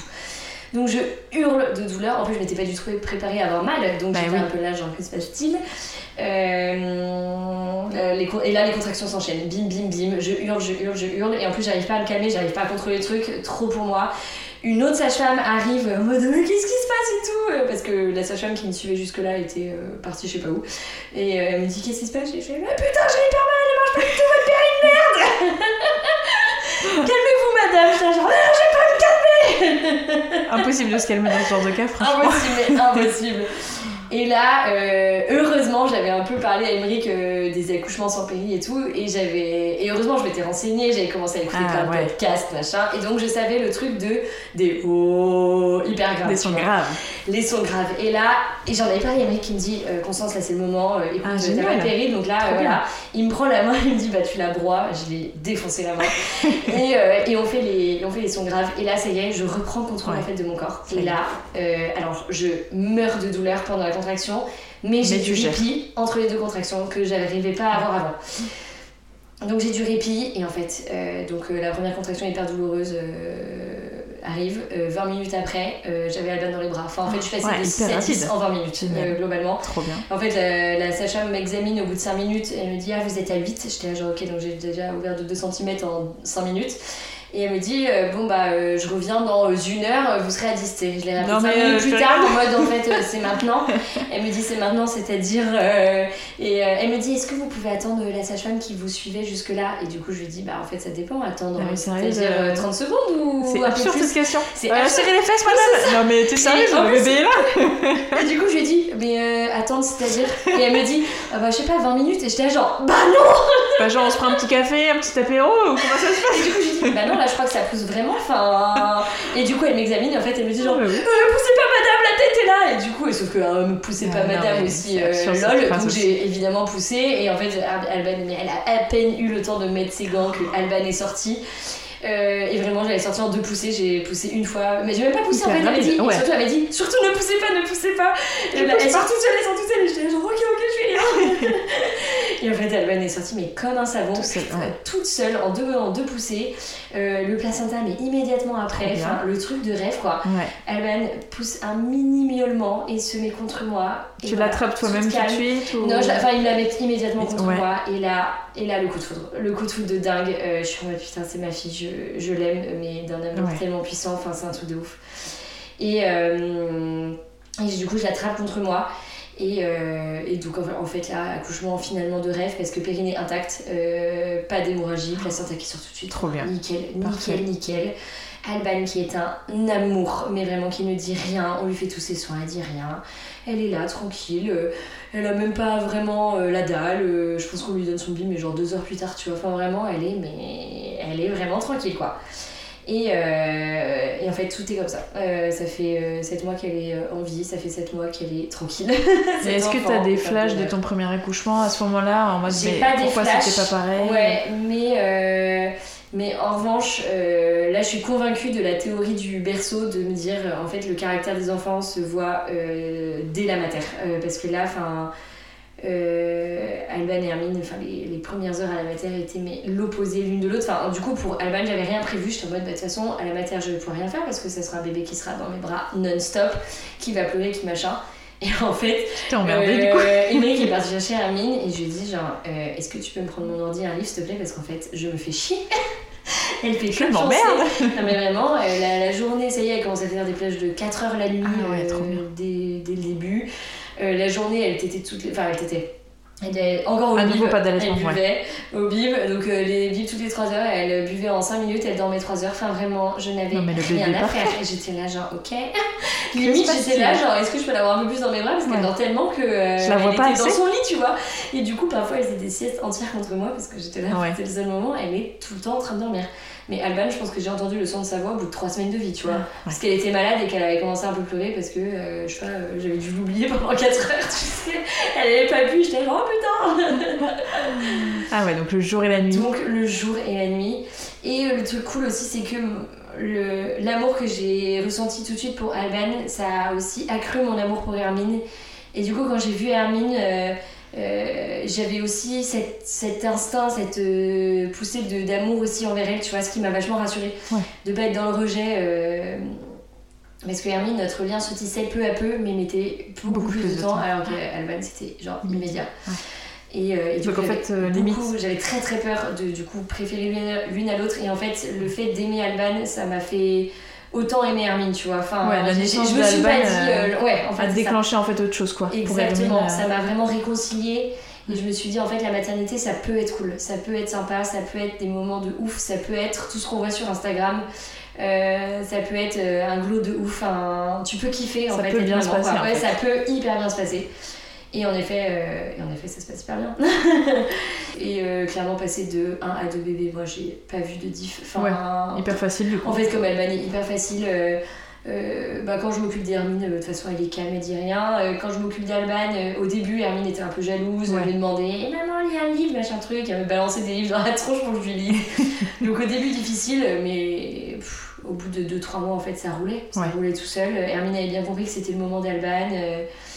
Et puis, euh, et puis voilà, et, et donc vraiment trop facile. Vraiment, juste le truc de passer de 1 à 2, pour moi, c'était vraiment juste l'aspect euh, logistique, tu vois. Genre Ouais, c'est mettre ça. les deux dans la voiture, euh, deux, sièges auto. Voilà. C'est tout. Ça n'a La pas changé, mais vraiment, j'ai trouvé ça même plus facile d'avoir deux bébés que un limite. Ouais, Enfin, limite ça t'a libéré en fait de ce poids que t'avais depuis ouais. la naissance de- Carrément. d'Hermine. Carrément. Donc, donc voilà, les, les mois passent, euh, Alban reste trop mignonne. Et en fait, euh, il y a un truc aussi avec Hermine, c'est qu'elle commence à énormément parler et à très très bien parler.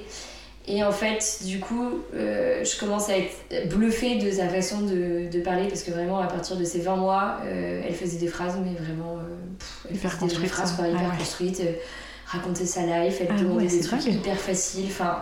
Et du coup, je me suis dit, ok, bah en fait, je peux aimer Hermine pour autre chose euh, qu'Alban, tu vois. Genre, Hermine, euh, elle me bluffe par, euh, par son intelligence, euh, par son langage qu'elle a tellement précoce. Et, et Alban, elle me bluffe de, de mignonnerie, de gentillesse, de calme. Enfin voilà, il y en a, j'en ai une, c'est une tornade, mais une tornade dans tous les sens du terme, bon et mauvais. Et l'autre, euh, c'est un bébé ultra calme. Euh, pareil, dans tous les bons et mauvais sens, parce que là, elle a 7 mois, elle se retourne toujours pas, tu sais vraiment. L'énorme Le pacha. ouais, c'est ça. Elle a bientôt 8 mois, et surtout, faut pas trop lui en demander, tu sais, genre. euh. donc, euh, donc voilà, mes deux filles, mais l'opposé l'une de l'autre, et qui pourtant. euh, Alban est fan de sa grande sœur, mais vraiment, elle voit Hermine, elle se marre. Tu sais, Ouais. même si Hermine ne rigole pas du tout, tellement Alban, magique. elle se tape des énormes barres. Et du coup, quand je vois ça, je me dis, mais ça valait tellement le coup. Ouais. Ça t'a guéri un peu Ah euh, ouais, de ces mois horribles. Ça m'a vraiment euh, réconciliée. Et tu vois, je- on s'était dit avec Émeric, ok, si on a deux bébés comme Hermine, euh, on n'en fait que deux parce que Ah ouais. survivra pas. Et là, euh, en fait, euh, en ayant une Alban, euh, je suis en mode putain, mais je pourrais en avoir 10 des Alban, euh, franchement, mais easy quoi. trop fast. Trop facile Et du coup, d'ailleurs, est-ce que euh, vous vous êtes dit, on... enfin, tu vois, quels sont vos projets euh, pour l'instant familiaux euh, Et ben là, tu vois, on s'est dit euh, que là, on se faisait quand même une pause, on profitait des deux. Euh, on aimerait trop faire des trucs un peu en famille parce qu'en plus, il faut quand même reconnaître que euh, comme Hermine est plus grande et qu'elle parle très bien, euh, elle a quand même diminué ses crises Ouais, de frustration, ça, ce qui est pas mal. Parce que tu vois, quand elle parlait pas, elle est rentrée à la crèche là, du coup, à Lorient en septembre. Quand elle était pas contente, elle se frappait la tête par terre, mais à point qu'elle avait des énormes Oh, bleus sur le front. Et du coup, heureusement, elle se frappait aussi la tête. Heureusement, Ouais. la mère horrible. Mais elle Non, se mais- frappait aussi la tête à la crèche. Pour qu'ils voient que c'est pas- pas nous qui Ouais. la battions, tu vois. Bah, et bien sûr. à la crèche, ils me disaient, mais en revanche, elle se frappe la tête par terre. J'étais genre, oui, c'est normal. Je croyais que le bleu là, il vient d'où? C'est pas moi. C'est pas moi, c'est promis. donc, euh, donc voilà, donc là, heureusement, elle ne fait plus ça. Ouais. Euh, le, le fait qu'elle parle très bien, ça, la, ça lui permet Ça l'a de aidé elle aussi, en fait. Ça l'aide à gérer un peu plus sa frustration. Alors, on a encore des énormes crises, mais, euh, mais ça va quand même, ça va mieux. Et du coup, on se dit, bah, en fait, là, plus euh, elle va grandir, euh, j'espère que plus ça ira mieux. Je le pense en vrai. Ça va aller. La maman déprimée. Euh, et du coup, en fait, on a trop envie de, de profiter des deux et de commencer à faire un peu des trucs de famille sympa, tu vois, voyager et tout, sans avoir euh, les siestes du nouveau-né, machin. Mm. Donc euh, là, le but, c'est de, pendant au moins deux ans, on est, euh, on est tranquille et mille. Ouais, de, laisser, de les laisser grandir euh, et de souffler Ouais, tranquillement. Exactement. Et ouais, de souffler, de se retrouver aussi avec Emile parce que Ouais. euh, bah, du coup, depuis la naissance d'Hermine, euh, de- depuis deux ans, c'est quand même assez mouvementé. Euh, là, j'ai arrêté mes antidépresseurs, euh, tu vois, au mois de mars-avril, je sais plus très bien. J'avais tenté de les arrêter d'un coup, euh, très mauvaise idée. En fait, énorme chute de tension, Ah, de ouais. ouf. Et en fait, je me suis demandé, mais je j'étais en mode putain, mais en fait, je suis hyper malade, il se passe un truc de. En fait, j'avais pas fait le lien entre l'arrêt Ah, des ouais. médicaments et ça. Et, euh, et du coup, j'étais allée voir mon médecin, mais paniquée en mode putain, en fait, je, je, je dors mais 20 heures euh, dans la journée, je fais des chutes de tension de malade, je suis même pas capable de me lever pour m'occuper de mes filles. Et elle m'a dit, genre, vous avez arrêté vos antidépresseurs d'un coup, vous? J'étais genre, euh, oui. Comment vous savez? Elle me dit, du coup, là, en fait, vous êtes en état de manque, euh, du coup, il faut Ah habituer votre corps peu à peu à diminuer les doses et tout, tu vois. Euh, les mois qui ont suivi, donc j'ai diminué, euh, je passais à une, un demi-truc, puis un demi-truc un jour sur deux, puis machin. Euh, L'arrêt complet, ça a refait un peu ça, tu sais, pendant 2-3 jours, j'étais Ah, vraiment pas bien, euh, j'étais hyper fatiguée et tout, et en fait, après, euh, nickel. Ça. Ça c'est revenu dans l'ordre, euh, donc, euh, donc parfait. Et, euh, et voilà, écoute, on mène notre petite barque euh, tous, les, tous les quatre. On essaye, tu vois, avec euh, Hermine, le lien se crée encore, euh, encore aujourd'hui. Euh, mais ça me rassure de ne pas avoir de pré... Je me suis jamais dit, je préfère Alban et Hermine, tu vois. Ça, ça me rassure de me m'être jamais dit ça. Parce que Oui, parce que ça aurait pu, hein. extrêmement flipper. Ouais, ouais, Ça aurait pu, puisque Ça aurait pu. euh, Et en fait, non. Euh, je me rends compte que je les aime vraiment pour euh, des caractères vraiment différents. Est-ce que tu as réussi à passer un peu la culpabilité que tu aurais pu avoir de, des premiers mois qui ont été compliqués, tu vois? Ou est-ce que. Ouais, non, je me sens toujours assez coupable. Bah, tu vois, avant d'enregistrer ce podcast, je me suis dit, en vrai, si un jour Hermine, elle écoute ça, est-ce que ça va être super dur pour elle de savoir que les deux premières années de sa vie, c'était l'angoisse totale? En même temps, je me dis, bon, quand elle sera plus grande, euh, enfin, moi je sais que mes parents me disent que petite, euh, c'était l'enfer jusqu'à mes deux ans aussi. Je bouffais rien, euh, je bouffais un yaourt par jour, Ah ouais. menace d'hospitalisation tous les jours, enfin, l'enfer. Ils me le disent, en fait, ça me fait ni chaud ni froid parce que bah, ce que j'étais il y a, deux, il y a euh, 25 Oui. ans, en fait, c'est plus du tout ce que je suis maintenant. Et quand j'avais deux ans, bah, j'avais deux ans, enfin, tu vois. Du coup, je me dis, bon, euh, ça se trouve, elle prendra du recul vis-à-vis de ça. Et après, j'essaye de lui donner beaucoup d'amour aussi, évidemment, euh, maintenant, euh, pour, euh, pour pallier euh, le début de, de sa vie qui était pas simple pour nous deux. Ouais. Mais, mais voilà, et, enfin vraiment, ça m'a réconciliée avec la maternité. Enfin, si j'avais un conseil à donner aux mamans, c'est que si vous avez un, enfant un peu difficile, baissez pas les bras. Enfin, c'est pas parce que le premier est difficile ou le deuxième ou le troisième euh, que forcément tous les autres derrière vont être euh, l'enfer. Au contraire, moi vraiment, ça m'a. Vraiment, je pense que ça m'a Ça guéri. Ça m'a guéri d'avoir ce deuxième enfant. Et, et, voilà, et du coup, avec. bah pendant le je crois que c'est pendant le postpartum. Ouais, c'est pendant le postpartum d'Alban que je me suis dit, vas-y, j'achète mon matériel de podcast. Ouais, c'est ça. Trop envie de me lancer dedans. Ça t'a lancé. À ce moment-là, ouais, ouais, carrément. En fait, euh, du coup, j'écoutais Bliss surtout euh, en tant que mm. podcast. Et euh, évidemment, des témoignages de ouf. Je kiffais ma race. mais parfois, des témoignages, en fait, je me sentais pas du tout concernée par son sujet, tu vois. Et, en fait, j'étais en manque. Tu sais, j'étais un peu genre, putain, cette semaine, du coup, ça fait aucun podcast à écouter sur la maternité. Enfin, à ce moment-là, je connaissais pas vraiment d'autres. Et du coup, j'étais là, genre, ah, ça fait trop chier. Enfin, j'aimerais trop un autre. Et, euh, et, du coup, c'est pour ça que je me suis dit, bah pourquoi pas en fait juste lancer le mien comme ça. En plus, j'ai des histoires en avant-première. et puis, c'est le kiff de rencontrer des gens, d'avoir plein d'histoires de maternité. Enfin, vraiment, euh, moi, ça me... maintenant, ça, vraiment, ça me passionne, tu vois. Donc, euh, donc voilà, donc j'ai lancé mon podcast aussi à ce moment-là. Trop bien. Et, voilà, et ce dernier épisode est le dernier de la saison, en tout cas 2000, enfin du coup de février jusqu'à juin 2023, c'est quand même pas mal, hein C'est pas mal. Donc on finit sur cet épisode. On finit sur cet épisode euh, sur euh, mon histoire.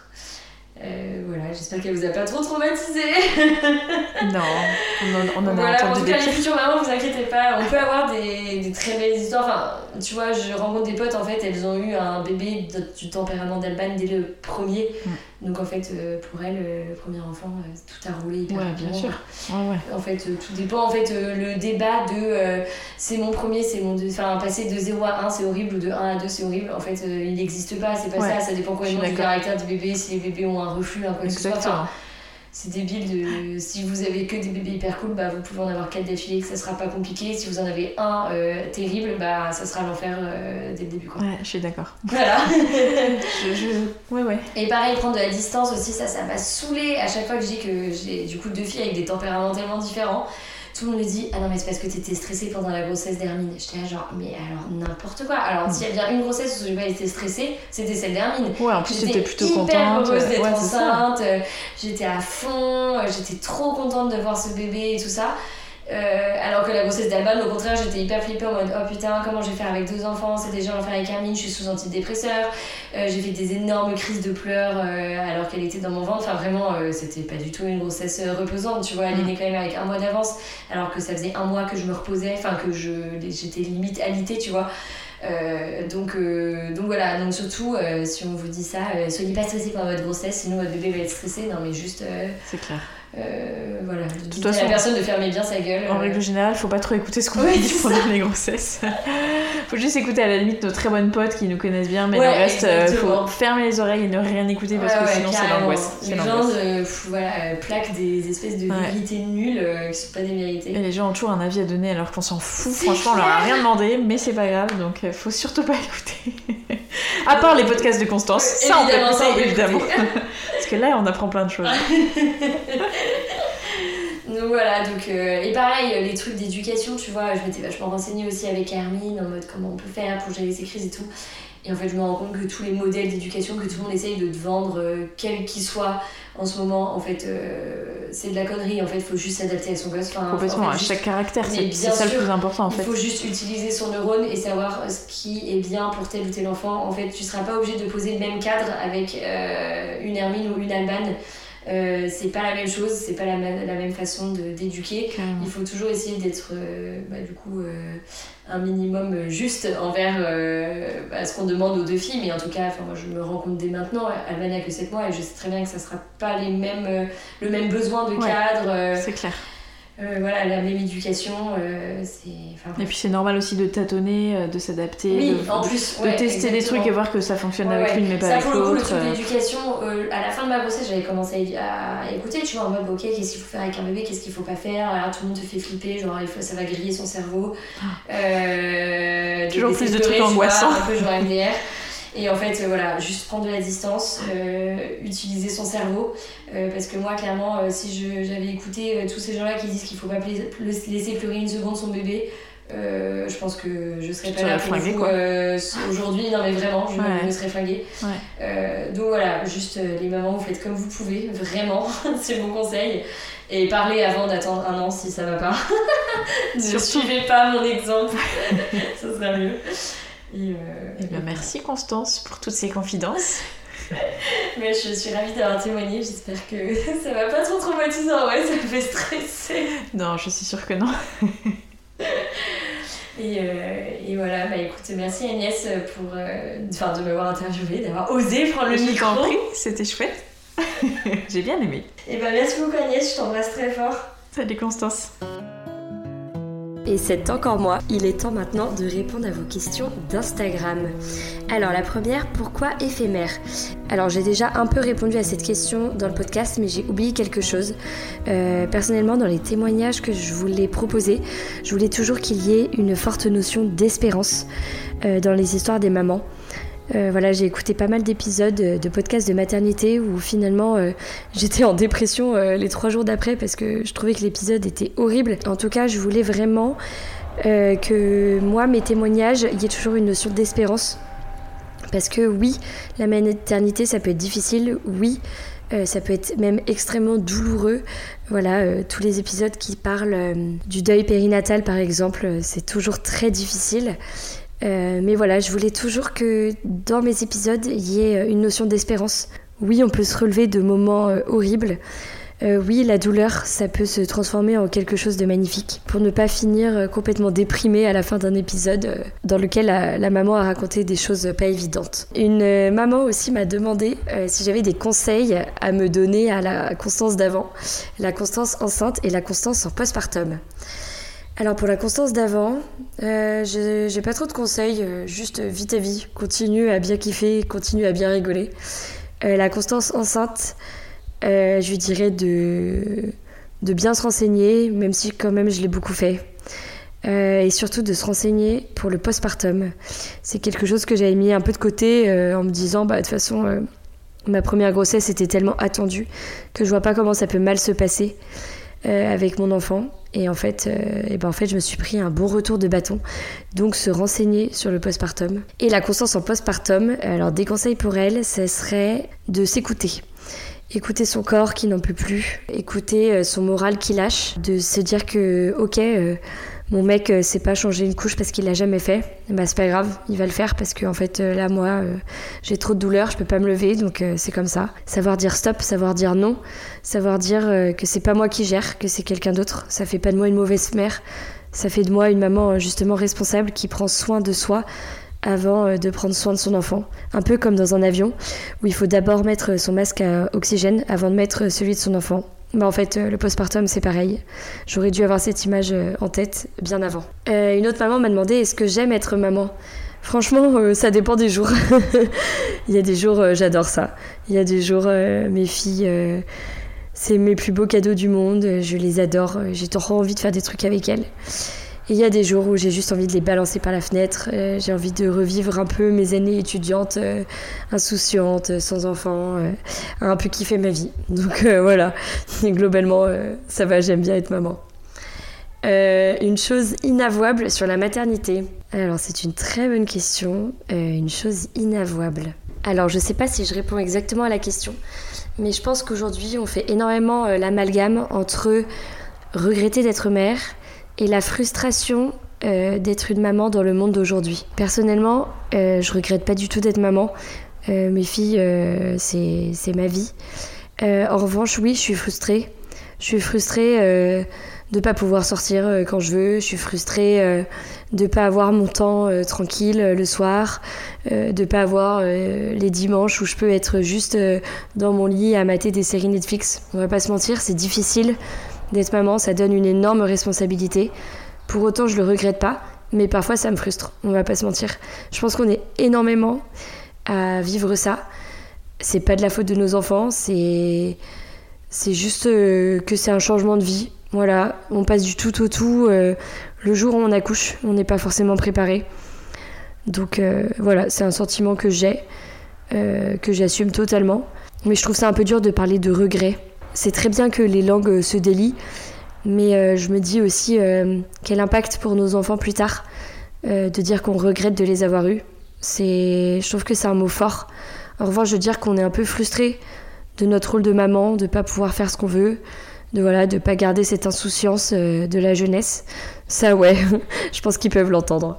Et enfin, on m'a posé du coup pas mal la question de la saison 2. Euh, J'avais vraiment, vraiment essayé de vous en faire une. Voilà, je vais essayer de faire euh, plus simple parce que c'est vrai que cette saison 1 m'a pris énormément de temps et d'énergie. Euh, mais voilà, j'ai pas mal euh, reçu de témoignages que j'ai absolument envie de vous partager parce qu'ils sont édifiants. Donc promis, j'essaye de revenir très vite avec plein de témoignages et plein d'histoires bouleversantes. Et ce sont sur ces bonnes paroles que je vous laisse, que cet épisode était le dernier de la saison 1, que je compte sur vous pour en parler autour de vous, pour faire vivre ce podcast, pour qu'il puisse aussi y avoir une saison 2. Euh, voilà, c'est peut-être pas grand-chose pour vous d'en parler autour de vous, mais pour moi c'est énorme, quelques écoutes en plus.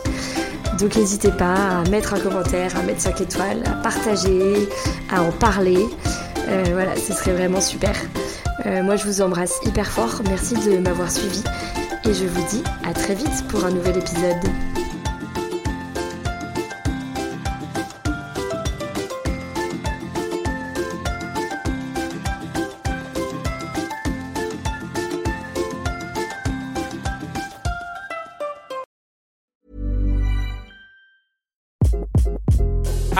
This is Craig Robinson from Ways to Win, and support for this podcast comes from Invesco QQQ. Invesco QQQ is proud to sponsor this episode and even prouder to provide access to innovation for the last 25 years. Basketball has had innovations over the years too. We're seeing the game played in new ways every day.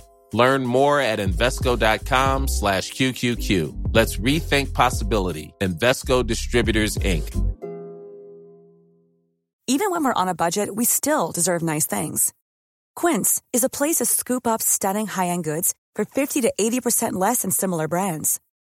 They have buttery soft cashmere sweaters starting at $50, luxurious Italian leather bags, and so much more.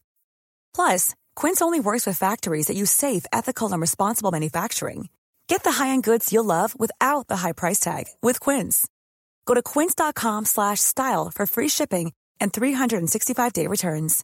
Imagine the softest sheets you've ever felt. Now imagine them getting even softer over time. That's what you'll feel with Bowl and Branch's organic cotton sheets. In a recent customer survey, 96% replied that Bowl and Branch sheets get softer with every wash. Start getting your best night's sleep in these sheets that get softer and softer for years to come. Try their sheets with a 30-night guarantee. Plus, get 15% off your first order at bowlandbranch.com. Code BUTTERY. Exclusions apply. See site for details.